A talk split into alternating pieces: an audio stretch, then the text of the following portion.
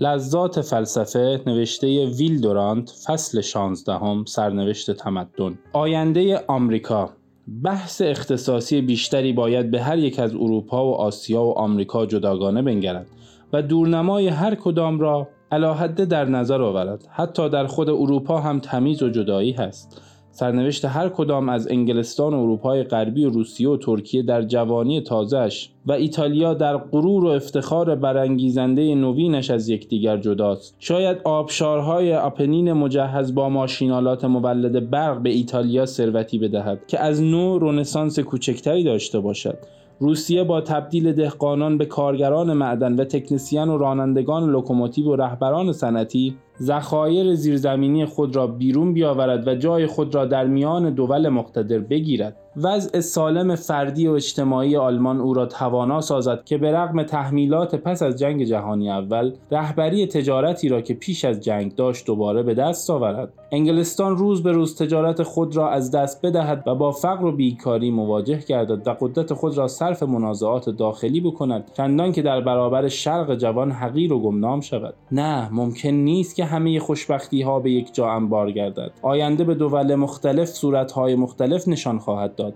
ولی اگر بخواهیم سرنوشتی برای ممالک پیش بینی کنیم به سهولت می توانیم بگوییم که انگلستان و فرانسه خواهند باخت. اروپا خواهد باخت و روسیه خواهد برد و آمریکا به سن کمال خواهد رسید. تغییرات به کندی صورت می گیرد. در پایان این قرن چین چنان قدرت صنعتی خواهد داشت که با هر قدرتی در اروپا برابری خواهد کرد و آمریکا از تجارت به فرهنگ و از ثروت به هنر و از سیاست بازی به سیاست واقعی خواهد رسید. زیرا به رغم عقیده اشپنگلر تجارت نشانه انحطاط نیست بلکه علامت انحطاط اشرافیت ارزی و کشاورزی است. تجارت باید جای این اشرافیت را بگیرد. تجارت انتقالی است از سنتهای جامد عصر روستایی به عصر فرهنگ. همچنان که این انتقال در آتن عصر پریکلس و روم عهد آگوست و فلورانس دوره مدیچی بود این شهرها با تجارت و صنعت اداره می شدند و از زیر یوغ اشراف زمیندار رها شده بودند. مراحل یک تمدن رسیده و پخته عبارت است از باز کردن راه و تجارت و فرهنگ. و اگر از دور بنگریم می‌بینیم که هر کدام به جای خیش نیکوست زیرا هر کدام لازم و ضروری است.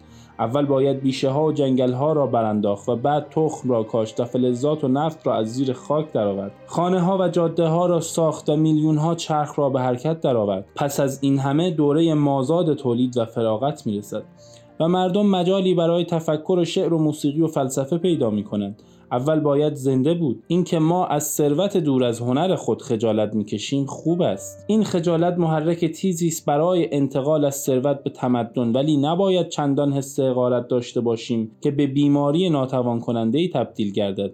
خوب است که فقط کلیساها و سلونهای اروپا را نبینیم بلکه به ها و تبعیضات دینی و نژادی و میلیتاریسم و سربازگیری آن نیز بنگریم. در آمریکا فقط ثروتی را که مایه حسرت اروپاییان و قبطه روشنفکران است نبینیم بلکه به سخاوت بیمانند توانگران خود در راه تعلیم و تربیت نیز بنگریم و به اشتهای بی سابقه هموطنان خود در کسب علم و هنر و ادب نگاه کنیم و ببینیم که چگونه هر جا که نمایشی از میراث نوع انسانی صورت می‌گیرد همه مانند مور و ملخ گرد میآیند. اشپنگلر هرگز آمریکا را ندید. او کتاب خود را در قاره ای تبدار می نوشت این قاره از جنگ زخم مهلکی برداشته بود.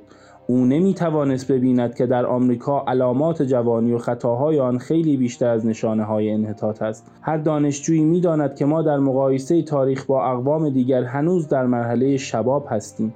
300 سال است که نخستین زائران به اینجا آمدند و فقط 150 سال است که ما حکومتی داریم. انتظار ذوق و هنر از مملکتی که هنوز به کمال نرسیده است خنده آور است. و مانند آن است که از جوانی انتظار بلوغ سیاسی و پختگی فلسفی داشته باشیم. تا دوره بلوغ باید آبلو سرخجو تظاهر به گناه باشد. پیش از این هیچ تمدنی چنین پایه اقتصادی نداشته است. اقلیمی است برانگیزنده که هر نوع آب و هوای سالمی در آن دیده می شود خاکی است حاصلخیز که در صورت داشتن آبیاری و کشاورزی علمی بهتر چندین برابر محصول کنونی می‌تواند بدهد. طبقات زمینان آکنده است تقریبا از هر گونه فلزات و سرشار است از نفت.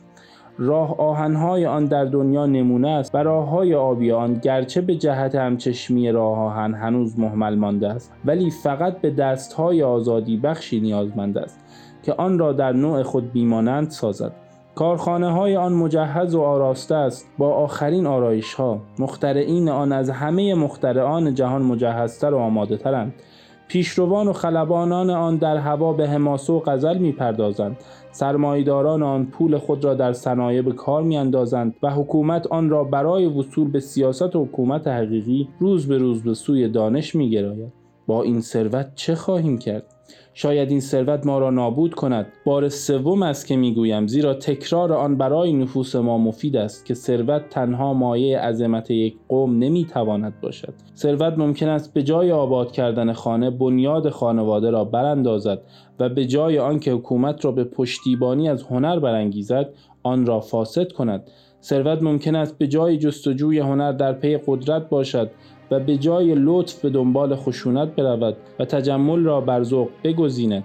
ممکن است به جای آنکه از ما یونانی خلاقی بسازد رومی فاسدی درست کند. بر این مهمانسرای چند زبانه ما چه خواهد آمد؟ آیا گفته مدیسن گرانت درست است که دولت‌های اروپایی فرصت را غنیمت شمرده زندانها و تیمارستانهای خود را در آمریکای ثروتمند بیقید و مهمان نواز خالی می کنند این اظهار نظر بلیغی است با سبکی بلیغ. اما در این بیانات عالی فقط نیمی از حقیقت را می تواندیم بعضی از مهاجرین به آمریکا از اشراف بودند و برخی دیگر از جنایتکاران. این دو دسته از هم کاملا مشخص نبودند و شاید هم به مرور زمان جای خود را عوض کرده باشند. محیط و اوضاع با وراست خیلی بازی می کند نمی توان گفت که بهترین دودمان های امروزی از نسل دزدانند یا از پشت نجبا و کدام یک از آنها در تکامل ما بیشتر سهیم بودند. آنگلو ساکسون ها وضع خود را در این سرزمین از دست می دهند و نفوذ آنها در سیاست مدرن و اخلاق شهری و ادبیات کمتر می گردد این قوم مانند رقبای خود چندان زاد و ولد نکرد و خیال می‌کرد که کیفیت عالی او حافظ قدرت و احترامش خواهد بود. ولی روزگار او را شکست داد و او سرانجام بازی را باخت. آن تجانسی که نیو انگلند در تاریخ و فرهنگ آورده بود دیگر نیست. ها سال خواهد گذشت تا مهاجرین بعدی بتوانند سبک و ماده یک امرسون و لطف و شایستگی یک خانه نیو انگلندی را داشته باشند فاصله ای پر از اسلوب های خشن و لحجه های مختلف به وجود خواهد آمد تا نژاد برتر بعدی بتواند مقام و وزن خود را به دست آورد. اما در آخر کار نژاد جدیدی شاید با زبانی جدید و مسلما با ادبیاتی جدید ظهور خواهد کرد. نژاد مدیترانه‌ای هنرمند بر احساسات با خشک مقدسان موقر بیزوق به هم خواهند آمیخت و آن موادی را که برای بنای خلق و خوی و احساس لازم است به وجود خواهند آورد. صدها قوم دیگر نیز نشاط و فعالیت خود را داخل این جریان خواهند کرد و نژادی از این میان پدید خواهد آمد که در صفات و سجایا مانند خاک خود سرشار از ثروت خواهد گشت. این نژاد به فرقه ها و جدایی ها آن یگانگی را خواهد بخشید که برای هر ملتی که می‌خواهد تمدن جهانی را میراث ببرد و آن را ادامه دهد ضروری است. مهاجرت و دموکراسی ما را به توحش کشانده است. همچنان که جنگ و انقلاب اروپا را ولی در آمریکا یک جنبش مترقی به سوی نژاد نو و فرهنگ نو نمایان است. سرنوشت ما چنان که مارکسیست ها خیال می کنند تنها بسته به نوع و وضع اقتصادی نیست بلکه در دست رهبران صنعتی ما و حکومت ما و طرز تفکر ماست. آنها باید راه را برگزینند. قانونگذاری حکیمانه می تواند به ما آزادی در فکر و گفتار ببخشد. آن شجاعت گفتار آتنی و آزادی بحث درباره هر چیز ما را از برگشت به تفوق وحشیانه روم باز می دارد. رهبری عاقلانه می تواند از مذرات سیستم کارخانه ای جلوگیری کند یعنی از ساعات کار بکاهد و نیروی برق را جانشین کسافت زغال سازد و صنعت را به بیرون شهر منتقل نماید و بناها را با ذوق معماری و منظره دلنشین آمیخته با روشنی و تناسب بسازد. در شهرسازی با اقدامات عاقلانه و شاید به کمک ارتباطات هوایی میلیونها مردم شهر را به دشتهای پر از سبز و آب بکشاند. نفوذ معنوی خانه را به آن بازگرداند و سلامت جسمی و روحی را که از جنجال و سرعت شهر به خطر افتاده است نجات بخشد. انسان دوستی عاقلانه می تواند تسهیلاتی در دسترس ما بگذارد که بتوانیم ارزش های فرهنگی نوع انسان را بالا ببریم و نیازمندی های مدارس و دانشگاه ها را برآوریم و بر مزد معلمان خواه معلم روستا و خواه استاد دانشگاه بیافزاییم تجارب تربیتی بیمانه و بیواهمه جلو برود و هزارها پاداش و جایزه و صد هزار کمک تحصیلی رقابت در تحصیل و ابداع را میان دانشجویان برانگیزد. از تحقیقات علمی بیقید و حد پشتیبانی شود و استعمال آن در صنعت جنگ تحت نظارت درآید. شرکت ها و تراس ها دست هنرمندان را در طرح معابد بازرگانی و تربیتی که صفات برجسته معماری عصر ما باید از راه آنها حاصل شود آزاد بگذارند. نیکخواهان بزرگ با تعلیمات معقول و با موسیقی مترقی مردم را هر شامگاه با بالهای خود در هوا پرواز دهند. همکنون که این سطور نوشته می شود امواج موسیقی جانفضایی از اتاق بالایی پخش می گردد. در را باز کنیم و این نقمه ها را به درون اتاق راه دهیم این نقمه ها از قسمت دوم سمفونی هفتم است آسمان از این لطیفتر نقمه ای نشنیده است. چه معجزه است که بیان حال عمیق روح بزرگی را که مدتها پیش مرده است از حجاب زمان و مکان گذرانده به میلیون ها نفوسی میرساند که منتظر نفسی از این مسیح آدمند تا دلشان را آرام بخشد و روح تازه ای دهد. این موسیقی جانبخشی است. تمام رنج های هزار ساله با همه شوق ها و مهرها و شفقت ها در آن نهفته است. موسیقی تمام شد. تلفن زنگ می‌زند. دوستی می‌خواهد از این جمال پر اسرار که از آسمان ها گذشته به خانه دور افتاده او رسیده است صحبت کند. این قطعه عجیب از مرد مرده ای که در نیمه شب های بیشماری را به تکان می آورد هنوز خانه از صدای کف زدن ها می لرزد سالن موسیقی را در نظر آر که 20 هزار نفر ایستادند. مخلوطی از سیاه و سفید. همچون گل بزرگی در احتزاز.